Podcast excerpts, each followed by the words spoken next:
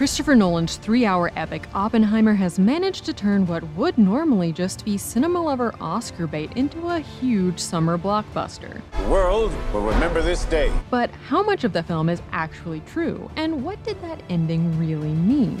Based on the book American Prometheus, The Triumph and Tragedy of J. Robert Oppenheimer, the film follows the life of theoretical physicist J. Robert Oppenheimer as his ego and quest for recognition of his brilliance leads him to becoming the father of the atomic bomb, and to the unfolding of unimaginable horrors to which there are no true end. Are we saying there's a chance that when we push that button, we destroy the world? Chances are near zero.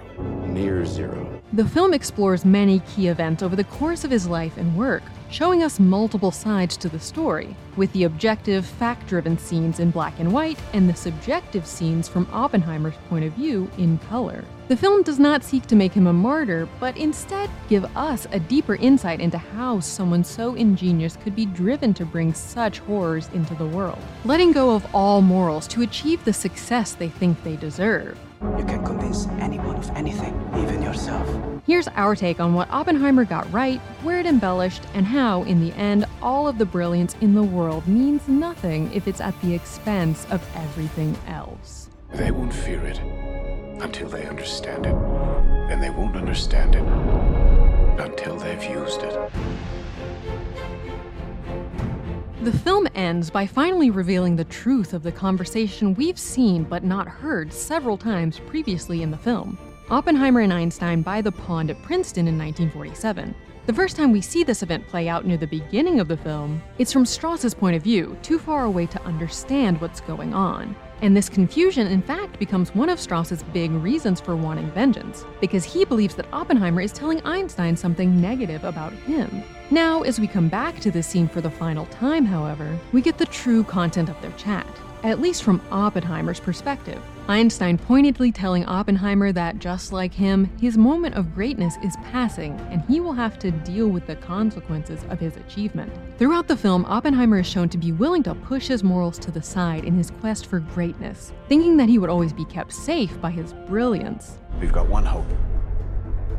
All America's industrial might and scientific innovation connected here. But as we've been shown in the security clearance hearing that is intercut throughout the film, his great mind alone is not enough to stop the windfall of consequences crushing down on him. You are the man who gave them the power to destroy themselves. Einstein tells Oppenheimer that after those in power feel that he has suffered enough, they'll pull him back into the fold, but only for their own gain.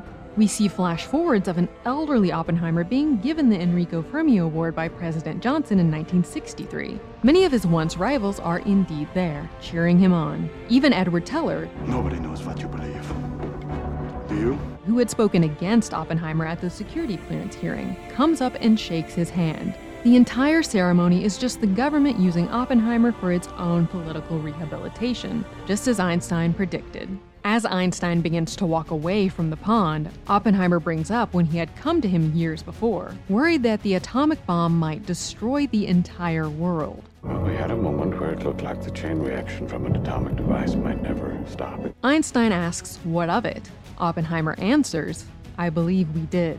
And we're served a series of images from the consequences of his actions that we all now have to contend with the ever looming threat of modern day nuclear missiles. The final moments highlight the true core of the film the unimaginable horror of what unrestrained ego and quest for glory above all else can beget. The final shots are of Oppenheimer, internally consumed, staring at the rain droplets on the pond. Director Christopher Nolan grew up under the specter of the Cold War and the fear that the entire world would be annihilated at any moment. So it makes sense that he would have an interest in exploring the nucleus at the center of this awfulness. The man who certainly didn't act alone to create these horrors, but was instrumental in their creation. He told Vulture, the delayed onset of consequences that people often forget. The film is full of different representations of that, some visceral, some more narrative. Is anyone ever going to tell the truth about what's happening here? But he also wanted to make sure he captured Oppenheimer's humanity, not just making him into a cartoon villain, but really grappling with the reality that, in addition to all of that ego, he was also seemingly racked with guilt for what he had created, and what he knew it would lead to once it became clear that the atomic bomb was not the end of all wars on Earth. Our work here will ensure a peace mankind has never seen. Nolan said, I felt that in the telling, I wanted to be true to my interpretation of the interior turmoil he must have felt, how that would have manifested itself. Oppenheimer's visions, which once contained the sparks of particle science, the excitement of future possibilities, and the suggestion of greater ideas to come, Oppenheimer sees things in sort of different dimensions. by the end of the film are replaced with constant reverberations of the destruction that he has wrought. all through humanity. We've been blinded by ambition and pursuit, and then the ramifications of something else. If you're enjoying our coverage of recent blockbusters, please check out this video's sponsor, Factor. Now that summer's in full swing, you may be looking for better ways to support your sunny, active days with wholesome, convenient meals. If you're too busy to think about mealtime, Factor has you covered with flavorful and nutritious ready to eat meal kits that are delivered straight to your door. Their menu is constantly changing, providing tons of options from calorie conscious to vegetarian. Save time and money by avoiding expensive grocery hauls, prepping, cooking, and cleanup. These fresh, never frozen meals are ready in just two minutes, so you can simply heat and eat. This week, I chowed down on dishes like barbecue pork sloppy joes with chipotle sweet potato mash and roasted green beans. But my favorite was the tomato chicken basil risotto and parmesan broccoli. Round out your delicious meal with add-ons like plant-based smoothies. Head to factormeals.com slash the take 50 and use the code the take 50 to get 50% off your first box. That's the take 50 at factormeals.com slash the take 50 to get 50% off your first box. Now I am become death, destroyer of worlds. While over time this quote has become attributed to Oppenheimer himself in the West, as the film notes, it's actually from the Bhagavad Gita. I remembered the line from the Hindu scripture, the Bhagavad Gita. Now I am become death, the destroyer of worlds. poisoning Patrick Blackett.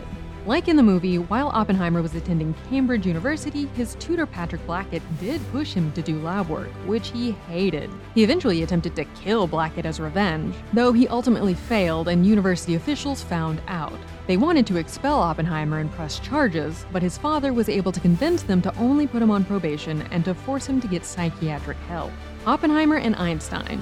Einstein is used as a kind of mirror to Oppenheimer in the film, a star whose influence is fading as Oppenheimer's grows brighter. The pair did know each other in real life, having worked together for a time and becoming closer friends later in life. But Oppenheimer didn't actually seek out Einstein for his thoughts on Edward Teller's concerns that nuclear weapons could ignite the atmosphere. He actually went to Nobel Prize winning physicist Arthur Compton. Secretary of War Henry Stimson saves Kyoto.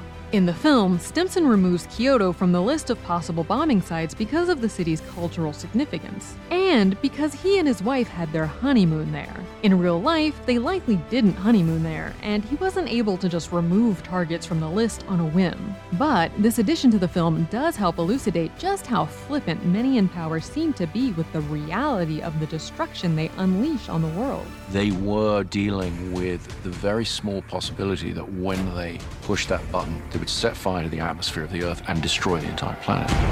And yet, they pushed that button. Oppenheimer's womanizing. At first, it might feel like Oppenheimer's womanizing is Nolan's attempt to make up for his usual wife problem by giving Oppenheimer not only his own wife who lives to the end of the movie, but also several other people's wives too. But Oppenheimer really did stay married to Kitty until his death. And apparently was quite the ladies' man. In his biography on Oppenheimer, A Life Inside the Center, Raymond Monk notes, he was very good looking and could be charming. It's clear from the memoirs of his secretaries that they were all in love with him. He did have several loves, including psychiatrist Dr. Jean Tatlock, played by Florence Pugh in the film. Dr. Jean Tatlock, more than just a mistress.